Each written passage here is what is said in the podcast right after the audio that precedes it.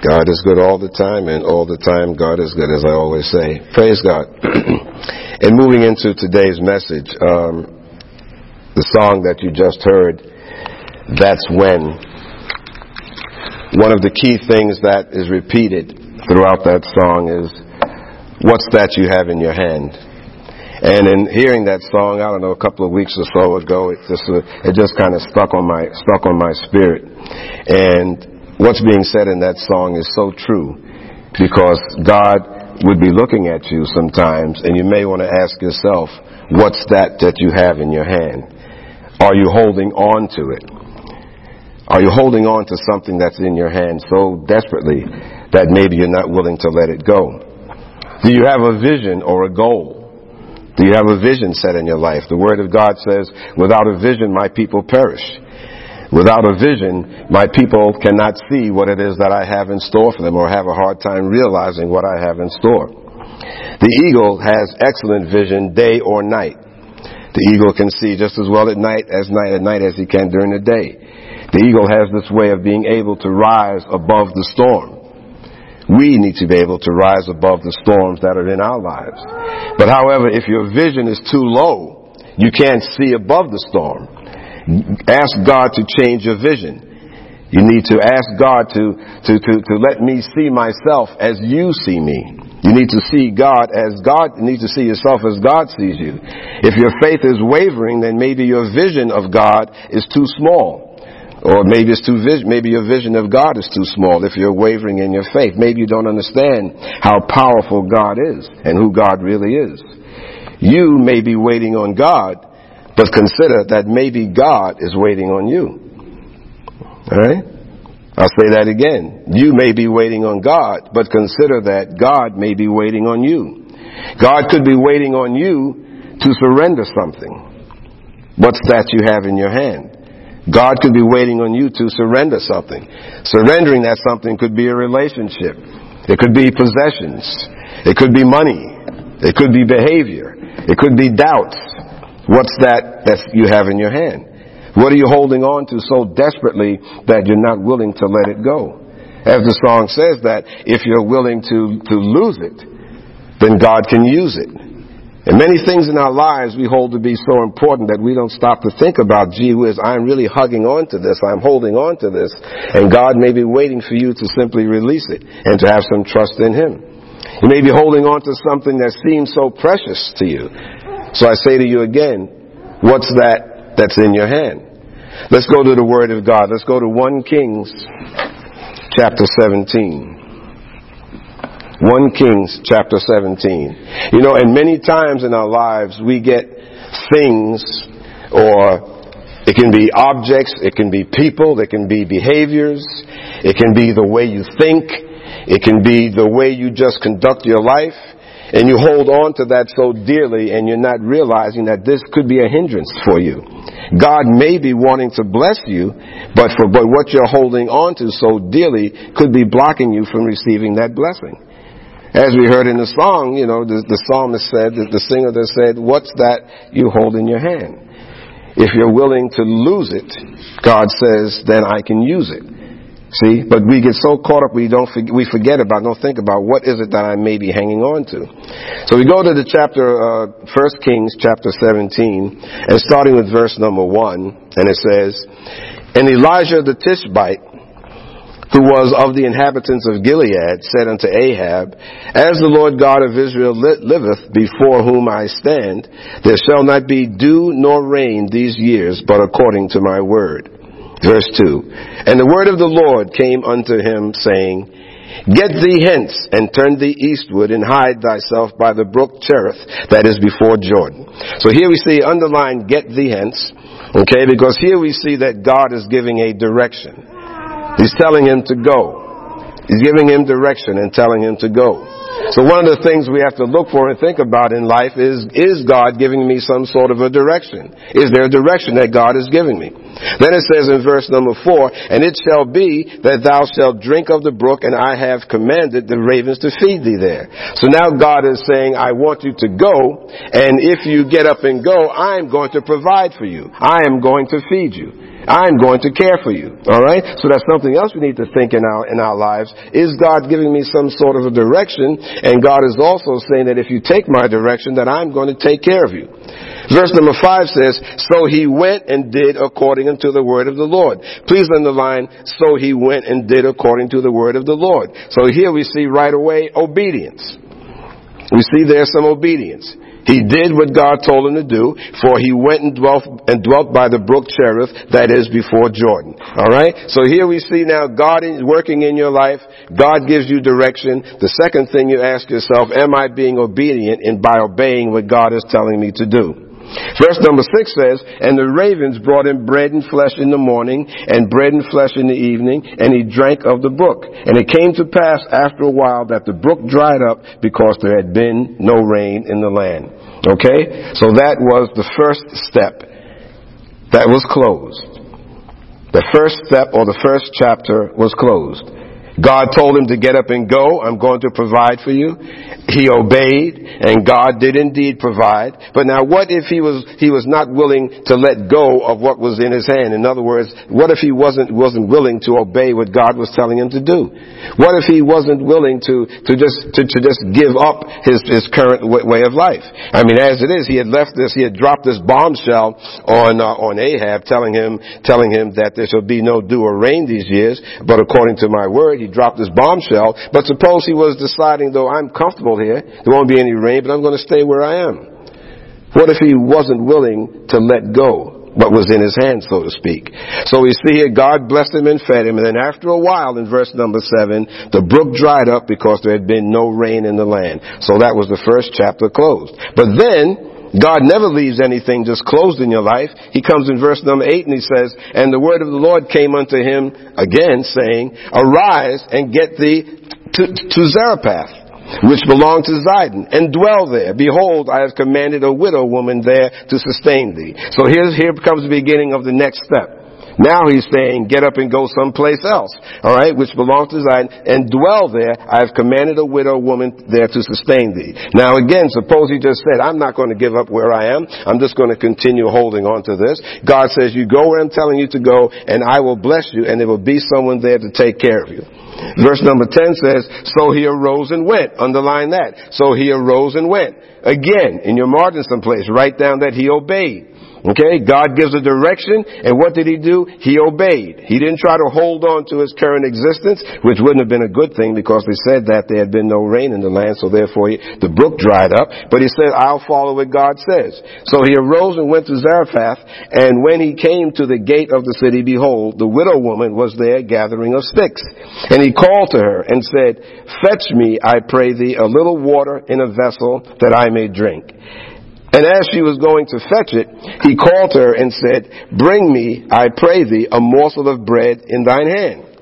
And she said, As the Lord thy God liveth, I have not a cake, but a handful of meal in a barrel, and a little oil in a cruse. And behold, I am gathering two sticks that I may go in and dress it for me and my son, that we may eat it and die. Please underline all that, please. I have not a cake, but a handful of meal in a barrel, a little oil in a cruse. And behold, I am gathering two sticks that I may go in and dress it for me and my son, that we may eat it and die.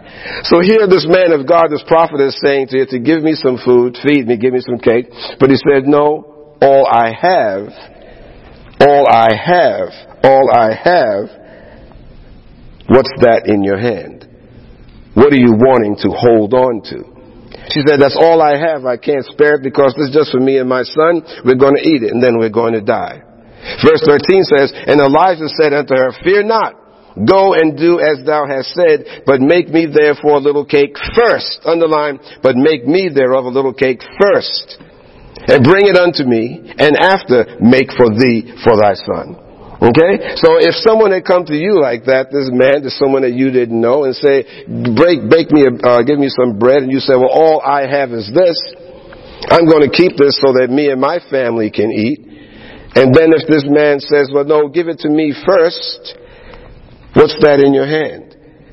So is there something in your life you need to be searching and asking yourself? If there's something in your life that for right now appears to be so important to you, Could it be money? Could it be a thing? Could it be a person? Could it be, be, be, be a way of life? Something that you do? Is there something that you feel that you have to hold on to this because if I don't hold on to this, then I'm just going to have it and I'm going to go in and die. Alright? Verse 14 says, For thus saith the Lord God of Israel, the barrel of meal shall not waste, neither shall the cruse of oil fail, until the day that the Lord sends rain upon the earth. Okay, so the, the man of God reassured her that, that the cruse of meal shall not waste, neither shall, shall the uh, oil fail until the day the Lord sends rain. Okay, so that's equivalent to us saying, well, well, well gee whiz, you know, I've got this piece of money that I'm going to hold on to. I finally got my bank account built up to this amount. I don't want to spend it because I need this for a rainy day, and so forth. And then God is saying, why are you putting that more important than what I am telling you to do? As long as you're hanging on to that money, as long as you're hanging on to that person, as long as you're hanging on to that thing or to that way of life, as long as you're hanging on to that, then you're not going to prosper. What's that you have in your hand? You see? So it's a matter of us thinking about Jesus. Am I so tight? Do I just want to hold on to? Because the tighter, the harder you hold on to things, the faster it slips through your fingers. The more you hold on to money, the more you wind up spending it. The more you worry about money, the more everything seems to pop up that requires you to spend more money. Okay? You hold on to a thing, to a person, to a way of life. The more you hold on to it, things go on that just seem to interrupt and damage that way of life. But God said to him that the barrel of meal shall not waste, neither shall the cruse of oil fail. What's that thing in your hand? Do you realize that if you, if you can just let that go, that maybe God will bless you. Maybe it'll be replaced. Maybe there'll be a blessing in there that will be much greater than what you always already have. Okay?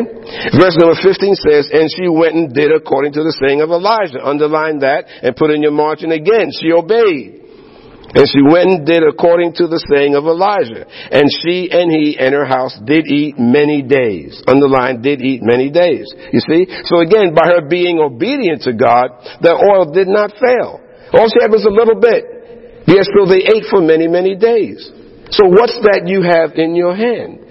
What might you be holding on to in your life that is so precious to you and you're looking for a blessing, but you're stopping yourself from being blessed because you're not letting go what you're holding on to so dearly. You see?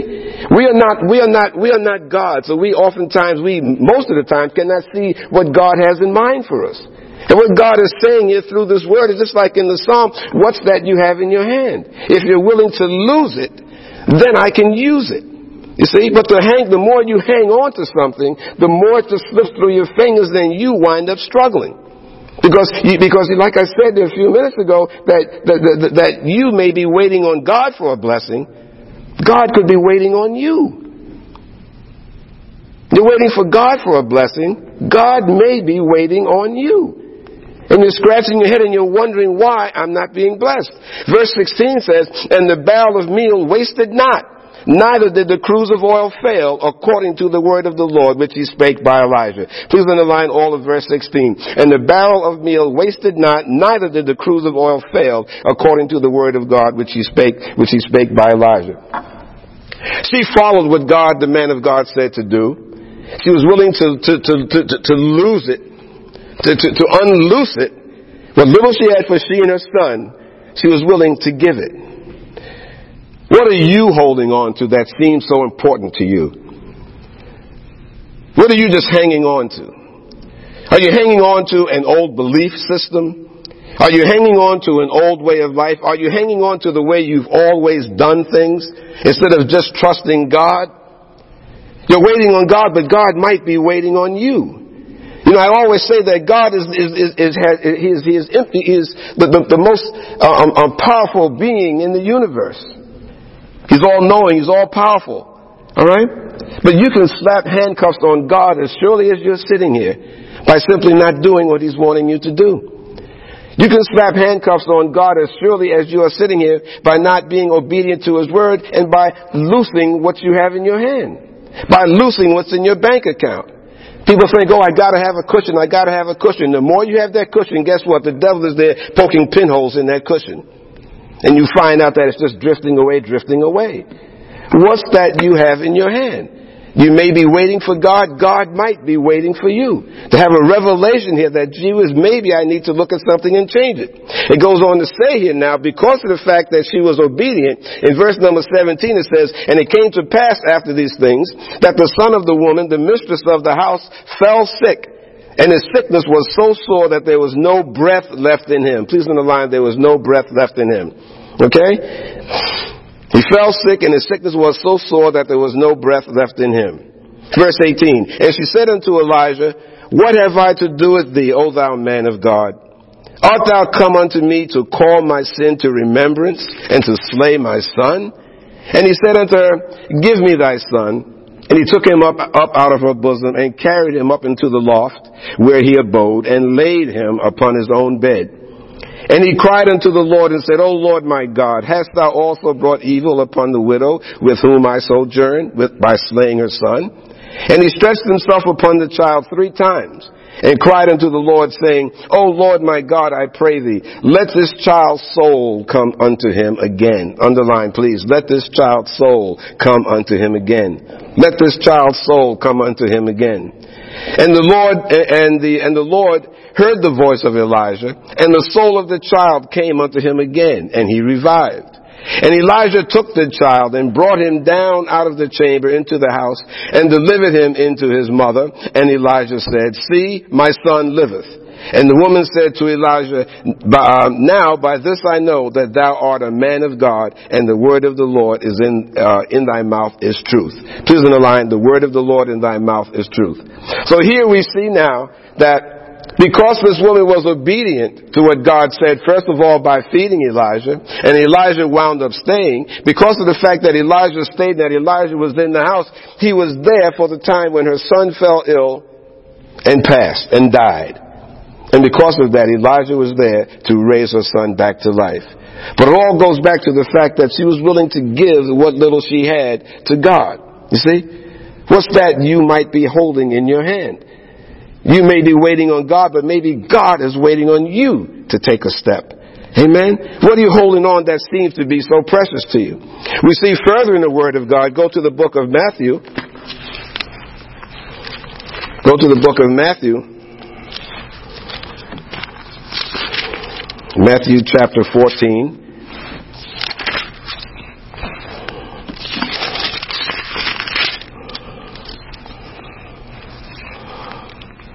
Matthew chapter 14. And we're going to look at the feeding of the 5,000. What's that you have in your hand? Sometimes we need to go through life, our day to day life, and do some thinking and do some reflection and do some introspection. How am I living my day to day life? How am I going about worshiping God? How am I going about thinking about God? What's my day to day routine? Well, I do this and I do that, I do that. And we almost become robotic because these are the things we do. Maybe there's something that you need to change, you know? Changing what you do in your life and how you go about your day to day life can be uncomfortable for us because we as human beings, we are creatures of habit. We do things a certain way, we get up a certain way, you know, you test yourself when you get out of bed, what foot do you put on the floor first, your left or your right? Okay? Make a conscious effort to put the opposite foot on the floor instead of the one you usually do and feel how uncomfortable that feels. Something as simple as crossing your arms.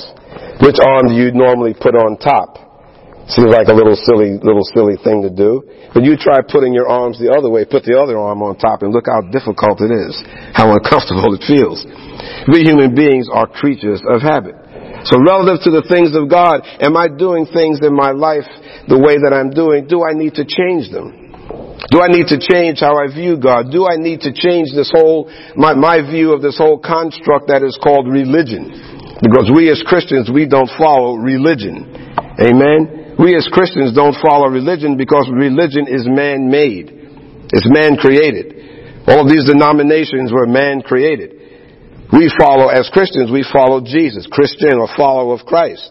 So how am I leading my life? What am I doing in my life? When God is telling me to do something, am I doing it even though it might feel uncomfortable? Or what's that in my hand? Am I just holding on to the way I always do things that I can't let loose? that I can't let loose. So it says here in Matthew 14, and starting with verse number uh, 15, and when it was evening, his disciples came to him saying, This is a desert place, and the time is now past. Send the multitude away that they may go into the villages and buy themselves victuals, or buy themselves food. But Jesus said unto them, They need not depart, give ye them to eat. And they said unto him, We have here but five loaves and two fishes. He said, Bring them hither to me. And he commanded the multitude to sit down on the grass and took the five loaves and the two fishes. And looking up to heaven, he blessed and brake and gave the loaves to his disciples and the disciples to the multitude. And they did eat and, uh, and were filled. And they took up the fragments that remained, twelve baskets full. And they that had eaten were about five thousand men beside women and children. Okay, so we see the miracle here. It says that he fed he fed the the, the uh, five thousand people with just a little bit of food here. Okay, but what this particular um, version of the gospel misses is that a key point which is in only in the math in the Gospel of John. Go to the book of John, and we're going to read the same account of the feeding of the five thousand. Go to uh, John six. Book of John, John number six, John chapter six. Okay? And reading the same account of the same events from John 6, starting at verse number 1. After these things, Jesus went over the Sea of Galilee, which is the Sea of Tiberias. And a great multitude followed him because they saw his miracles which he had did on them that were diseased. And Jesus went up into a mountain and there he sat with his disciples. And the Passover, a feast of, of um, a feast of the Jews, was nigh. When Jesus uh, then lifted up his eyes and saw a great multi- a great company come unto him, he said unto Philip, Whence shall we buy bread that these may eat? Now, there's the problem that was stated. Where can we buy bread so that these people can eat? The problem stated. And this, and this he said to prove him, for he himself knew what he would do. Philip answered him, two hundred pennyworth of bread is not sufficient for them, that every one of them may take a little. One of his disciples, Andrew, Simon Peter's brother, saith unto him, There is a lad here which has five barley loaves and two small fishes. But what are they among so many? Please underline all of that, please. Number nine. There is a lad here which has five barley loaves and two small fishes. But what are they among so many? So Jesus posed the problem, how are we going to feed these people? But now here we see only in the Gospel of John, if you read the other Gospels, Matthew, Mark, and Luke, they do not mention this lad. But we just got through saying, reading, it said that Jesus had the two loaves and the, and the fish and so on, the bread and the fish, and he said he fed them. But only in the Gospel of John does it point out this boy, this little lad, who had this lunch that had, that, that had five barley loaves and two small fishes. But what are they are so among so many? And Jesus said, make the men sit down. Now there was much grass in the place, so the men sat down in number about 5,000. And Jesus took the loaves, and when he had given thanks, he distributed to the disciples, and the disciples of them that were, were set down, and likewise of the fishes as much as they would.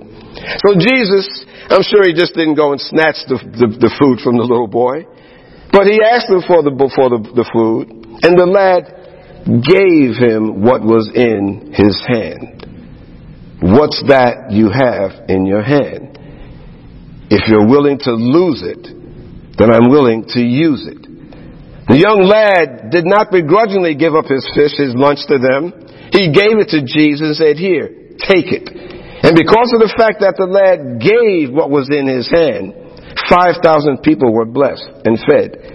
So what's that that you have in your hand? What are you holding on that seems so precious to you and so important that you can't give it up so that the Lord can use it? Search your heart, search your, mind and think about what am I holding on to so dearly? What is so important to me that I can't do what God is calling me to do? Does it, rec- does it require me to get into a, a, a zone, a, a zone that is not so comfortable as it was? Do I need to look at how I do things? Do I need to look at whom I'm listening to? Whom I'm following? who I'm taking advice from? Am, am, am, am, I just holding on to the fact that I will always do life as I always do? That I will always pray only as I've always prayed? I'm so sleepy that I can't spend time in the Word. I can't spend time reading the Bible because I'm so sleepy. Am I, is sleep so precious to me? Maybe that is something that you're holding on to. God says if you're willing to use it, lose it, then He can use it. If you're willing to give up some of that sleep and spend some time reading the Word and in prayer to Him, then God can use it. You say, well, I'm waiting on you, Lord, to bless me. I'm waiting on you, Lord, for a job. I'm waiting on you, Lord, for a house. I'm waiting on you. I'm waiting on you. I'm waiting on you. Well, maybe, maybe God is waiting on you. What's that you're holding on to that is so important to you? Like I said, a way of life, object, money, or whatever it is that is so important that you can't let it go. This little boy didn't say, that's my lunch that mama gave me.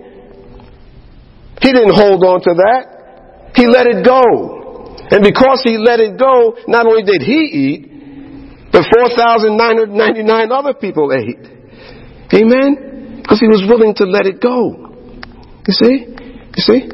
We're creatures of habit. You know, you get, we get so comfortable. I get my paycheck automatically deposited. It goes into the bank. I go shopping. I pull my debit card out. I pop it in the slot. I pay for it. I take my stuff. I go home. I feed myself till my face is fat and I do this and I do that. You know, and you're holding on to all of that. If you were to let it go? If a man came up to your doorstep and he was hungry, would you give him something? You give him a, a, a, a can of beans? Or you just want to hold on to it? Amen? Amen. So he, so he, he gave it and he fed all, the, all of these people. Then we go on to see in verse number 12, when they were filled, he said unto his disciples, gather up the fragments that remain, that nothing be lost. Therefore they gathered them together and filled twelve baskets with the fragments of the five barley loaves which remained over and above of them, uh, over above unto them that had eaten. You see? So not only did God bless them, but God blessed them abundantly. So what's that in your hand that you are holding on to, onto so dearly? Not realizing that if you just let it go, that God will give you back what you gave plus some. There's people that are starving all around us in the city of Salem. How many are willing to give to them? But you hold on to your money so tight.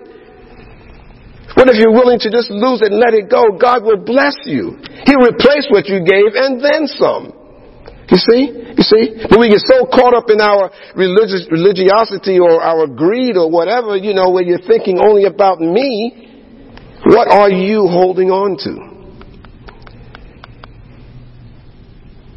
Sometimes you need to, to, to, to just stop and think about what's my life all about?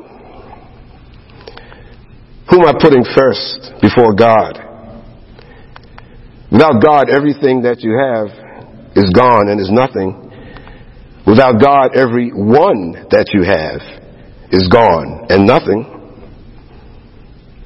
Oh, I'm doing this because of my family. I'm doing this because of my love. I'm doing this. I'm doing, I'm doing. Are you doing? What are you doing that God wants you to do?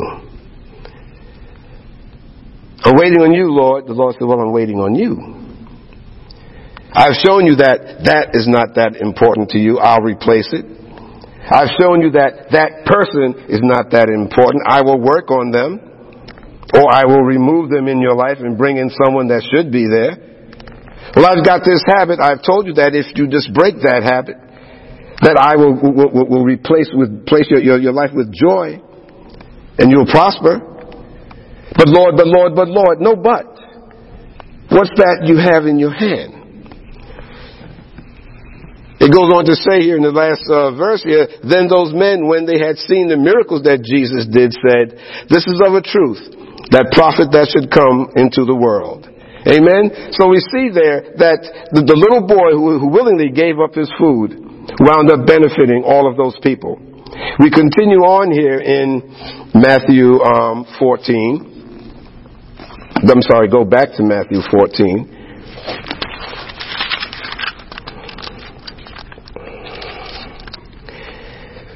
2018. Maybe it's time for a change. Maybe it's time for a change. Maybe it's time for seriously taking stock of what is really important in life. So many things that we deem to be important is really not important at all. Um, as I said to you before, um, in doing the, the, the, prep work and the research and everything, and looking at the rapture and preparing for our next Bible study series, um, it's evident that we need to live life like Jesus is coming in the next 30 seconds. My wife and I was watching a, a, a uh, Christian video and uh, it was about the rapture. And I think the title was "What if Jesus came on Sunday?" or something like that. And many of the people that were in the church that were so busy singing songs and were praising and clapping and all that sort of thing, when the rapture happened, they were gone. It was shocking to see how many people were left in the church, including one of the pastors was still in the church. They weren't ready. Jesus came and they were left behind. So we need to stop and ask ourselves, what's that in your hand? What's that you're holding on to? Are you living life in a fashion so that if Jesus was to return in the next 10 seconds, you'd be gone? Or are you so busy holding on to money, to your lifestyle, to whatever it is that you're not willing to let go so that God can bless you. And make no mistake about it. It's real. It's going to happen. It's going to happen. You want to make sure that you're on that train when Jesus calls. It's going to happen. And it starts right here, right here today. It starts right now. That I'm praying that this word, this message is getting through to you where you'll do some soul searching and think about what is it that I'm holding on to so desperately that maybe God cannot move freely and work in my life. God are waiting on you. God is saying, no, I'm waiting on you. What's that you have in your hand? We see here in Matthew 14, verse number, starting with verse number 22. And straightway Jesus constrained his disciples to get into a ship and to go before him unto the other side, while he sent the multitudes away. And when he sent the multitudes away, he went up into a mountain apart to pray. And when the evening was come, he was there alone. But the ship was now in the midst of the sea, tossed with waves, for the wind was contrary. And in the fourth watch of the night, Jesus went unto them, walking on the sea. Now the other, the other gospel mentions, uh, uh, 20, 20 or 30 uh, furlongs, I believe it says, which is about three miles. Okay? So the ship was out in the sea about three miles. That is unlike the way some books and some will try to say that when Jesus walked on the water, it was simply three or four inches of water and all like that. No, no, no. The other, the other gospel says that it was so many furlongs out in, out into the ocean.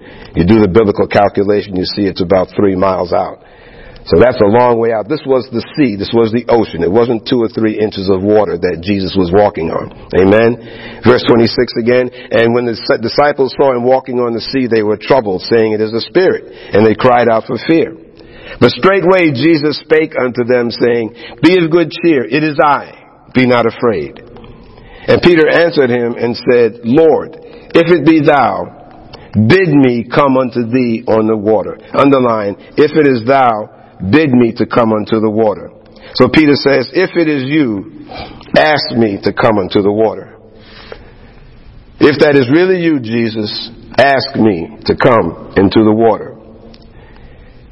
Have you said to God at some point that if this is really you, or if God, if you are really there, really there, then God, ask me to do something, or tell me to do something. First of all, how many of us are bold enough to even ask God to ask me to do something for fear of what God is going to tell you to do? Because you don't want to change. You want to hang on to what you have. You want to continue being the way you are. You want to continue being able to sleep and not read the Bible, to sleep and not go to church. You want to sleep and not pray. Yes, so you're saying to God, if that's you, ask me to come to you. And what is God saying to you? The same thing he said to Peter in verse 29. Come. Underline the word come. And he said, come. Jesus' invitation to you. come. Jesus' invitation to you to what's that in your hand? What are you holding on to so, so clearly that you're not willing to let go? And he said, come. And when Peter was come down out of the ship, he walked on the water to go to Jesus. Please in the line. And when Peter was come down out of the ship, he walked on the water to go to Jesus. Jesus told him to come, and Peter took that step. What's that you have, you have in your hand? What are you holding on to so tightly that you don't want to let it go? I'm waiting for you, Lord. No, Lord, no. Lord, the Lord says, I'm waiting for you. So are you willing to step out of that ship that you're in? Are you willing to take that step in faith and trust God to do what He wants you to do? And to stop holding on to whatever it is that you're holding on to so desperately? I like my life. I don't want to change it. I can even go to church when I feel like going to church. It'll be there. Or I can pray whenever I feel like praying. God will be there. I don't have to pray right now. I'm tired. I don't have to pray right now. I got to go to work. I don't have to pray right now. The kids are screaming. I don't have to pray right now. I have to pray right now. What's that you have in your hand? Amen. So he said to come, and Peter took that step in faith. He stepped out into the water. But when he saw the wind boisterous, he was afraid. And beginning to sink, he cried saying, Lord, save me. Please underline all of that. In particular, when he saw the wind boisterous, he was afraid. Okay? Then he cried out saying, Lord, save me. Okay? So many times we are afraid to let go what is in our hand because we are afraid of what may happen once we let it go. You see? But if you step out in faith and trust God, the wind being boisterous here is, is, is equivalent to, to, to the things in life that happen when you do step out of that boat and you trust God. Things in life don't always go smoothly. The devil will bring those storms and those winds around you to do what? To get your eyes off Jesus. Amen? Amen? What, does it say there? Uh, uh, uh, when he saw the wind boisterous and he was afraid and beginning to sink. When he saw the wind. That means he stepped out of the boat. He was walking on water. All of a sudden the winds and the clouds and things probably got very, very dark and was turbulent and everything. He stopped looking at Jesus and he looked up at the storm. He looked up at the wind. Well, that's what the devil does in your life. The minute you get bold enough, yes, I'm going to trust Jesus and you're feeling good about yourself and you decide to step out of the boat and you're going to do what God is calling you to do, the devil all of a sudden puts a turmoil in your life and you stop looking at Jesus, you look at the devil, you look at your circumstances, you look at what's happening in your life, and then all of a sudden that spirit of fear jumps in you, and then you start to quote unquote sink. And the sinking in our lives will be not necessarily in, in the hundreds of feet of water in the sea, but the sinking will be because of the fear. It will be a fear of failure in whatever is happening in your life. That fear that will take your eyes off of Jesus will have you worried and so afraid, as Peter was so afraid about what's going to happen to me. Oh Lord, I'm sinking. All of my plans are going astray. I'm not doing this. I don't have money for this. I can't do that. I can't do that. I can't do that because you took your eyes off Jesus. I'm waiting for you, Lord. And the Lord says, no, I'm waiting for you. I'm waiting for you to keep your eyes fixed on me. Don't be distracted by the winds that's going on around you. Don't even look to the left or to the right. You continue focusing on me. Because you gotta make this change. And the change that you're not trusting in your life to make, trust me. Because if you let go of that thing you're hanging on, you let go of that thought, you let go of that way of thinking, let go of that belief system. If you let go of that, then I can use it. I can use it to, to, to reshape your life. To take away that fear, remove the fear, to prosper you. Not only financially, but to prosper you in spirit. To bring you joy into your life, to remove the worries into your life. If there's chaos in your home, I'll bring peace into your home. If there's confusion in your home, I will bring, bring, bring, bring peace. I will remove the chaotic way of life. I will put you in a place where the sheep that are around you will be peaceful. I Put you in a peaceful, a calm environment. Lord, I can't find time to pray. I can't time find to read. The kids, the job, the this, the that. God is in charge of those kids. God is in charge of your job. If you really, really, really, really, really, really, really want to seek God and, and spend time with Him, God will make the kids be quiet, but you gotta trust Him. But maybe there's something God wants you to do to get those kids to be quiet. If you're willing to lose it. If you're willing to change what you're doing. This is how I've always done it. They've got a schedule. They've got a this. They've got. Well, maybe God is telling you to throw that out the window and to trust Him. Maybe God is telling you to, to, to go and lay hands on those children, to pray over them. And things will fall into place. Maybe God is telling you with that job, you lay hands on something. You, you, you, you anoint the application that you're about to fill out. You pray on that. If you're willing to lose it. If you're willing to change the way you think. Amen? Peter certainly had to change the way he thought. Peter was a fisherman. He knew the properties of water. He knew that God, you know, Jesus, if I step out of a boat onto water, I'm going to sink. You know, he knew the properties of water. Yet still he was trusting Jesus and he said, if you tell me to come unto you, I'll come. So Jesus said, come. Well, Jesus may be, Jesus may be saying to you today to come. This is what I want you to do. This is how I want you to behave. And, and, and, and then today, later today after service, you start behaving the way Jesus is calling you to behave. He may be waiting on you. Amen? Amen? So then it says there that, and he cried out, Lord, save me. Verse 31 says, and immediately Jesus stretched forth his hand and caught him and said unto him, O thou of little faith, wherefore did you doubt? Please underline, O thou of little faith, wherefore did you doubt? Amen? The interesting, interesting thing is that the minute he said, Jesus save me, Jesus responded. You've got something in your life that you're worried about, then maybe you need to stop and for a moment and just pray out loud, say, Lord, Lord, save me. Save me. And God will stretch forth his hand. But guess what the, what the criteria is, what the requirement is. When you say, Lord, save me, and God says, yes, I will, and stretch forth his hand, you gotta have that faith. Because Jesus said, oh, you have little faith, why did you doubt? You see? The whole thing was that, I mean, he was walking miraculously, walking in Jesus, and all of a sudden the devil took his mind off it, and then the doubt came in, and then he sank. And that's where many of us are today. We've seen God operating in our lives. We've seen the blessings when we've cried out to God. God has blessed us with things. We cry out to God now, and God says, come. Simple as that, come. And that, that's an invitation from God to make a change, to do something that you wouldn't normally do. Step out of the boat, but step out in faith. If you go doing what God is calling you to do, and if you're doing it without faith, and I'm saying, I'll tell you right now, you better stay in the boat. Just stay in the boat. Stay where you are. Continue struggling. You step out of the boat without faith, the least little time the devil throws up a monkey wrench into your, into your life, you're going to wind up sinking again. You're going to go right down. Instead of saying, oh well, oh well, gee whiz, I tried it, but I knew it wouldn't work. I can't walk on water. It doesn't make sense. I am a solid being. I cannot walk on water. It doesn't make sense. So guess what? Whatever it is in your life that you might be praying for, that you're expecting and whatnot, maybe by man's standards it does not make sense for it to happen or for it to come to reality in your life. But with God, all things are possible.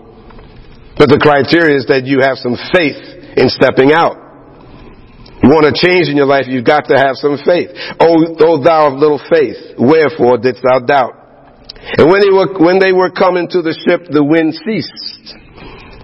When they that were in the ship came and worshipped him, saying, Of a truth, thou art the Son of God. And when they were gone over, they came into the land of Gennesaret. And when the men of that place had knowledge of him, they sent out unto all the country round about and brought and brought unto him all that were diseased, and besought him that they might only touch the hem of his garment, and as many as were touched were made perfectly whole. So what is that in your hand? What is it that you're holding on to? I don't want to change the way I go about life. I don't want to change the way I believe. I don't want to change the faith, the, the, or my level of faith. I've got enough level, I've got enough, enough faith in God. I have a high level of faith in God. But when it comes down to giving to someone, you don't do it because you think it's going to be going into your pocketbook. When it comes down to praying, you don't do it because you need some more sleep. When it comes down to reading the, reading the Word of God, taking and putting aside 15, 20 minutes, a half hour, an hour on a daily basis to read the Word of God so God can speak to you through His Word. I'm waiting on you, Lord. The Lord's maybe saying, well, I'm talking to you, but you're not hearing me because you're not praying enough. And you're not talking to me, you're not hearing me because you're not even reading my Word. I'm talking to you through my Word. Yes, the Lord, I'm waiting on you. No, no, no. Maybe God is waiting on you. Amen? Amen? Maybe God is even holding off sending Jesus for the rapture because he wants to give you 30 more seconds to get your act together. You don't know. Tomorrow's not promised to you. I'm waiting on you, Lord. No, I'm waiting on you. But in the meantime, what's that in your hand? If you sat down with a piece of paper just by yourself and you wrote down in priority order what things are important to you, what's the number one most important thing in your life, and write that list down. You look at that number one thing, and then you ask yourself, am I willing to lose it? Okay? You finally got to the point where you've got X number of dollars in the bank. Can you say to God, I'm willing to lose it? You put down something dealing with a person in your life, a situation in your life that it took you years to accomplish. Are you willing to lose it? What's that that you're holding on to so dearly, so closely? If you're holding on to something and God may be telling you that it's time for you to look for Him to search Him in a way, search for Him in a way that you haven't done before. If there's something going in your life that you really are desperately praying for and hoping for, then you need to ask God, is there something that I'm holding on to that is more important than you? Amen? If there's something that you're holding on to is more important than you, that means that you're struggling with letting it go. There can be nothing that is before God, nothing. And that even goes down to your family. God is always first. God is always first. What's that you have in your hand? If you're willing to lose it, then God can surely use it. Amen. Think about it, pray about it, reflect on it. I pray that this message was a blessing to you. And now, before we close, let us honor God with our tithes and offerings.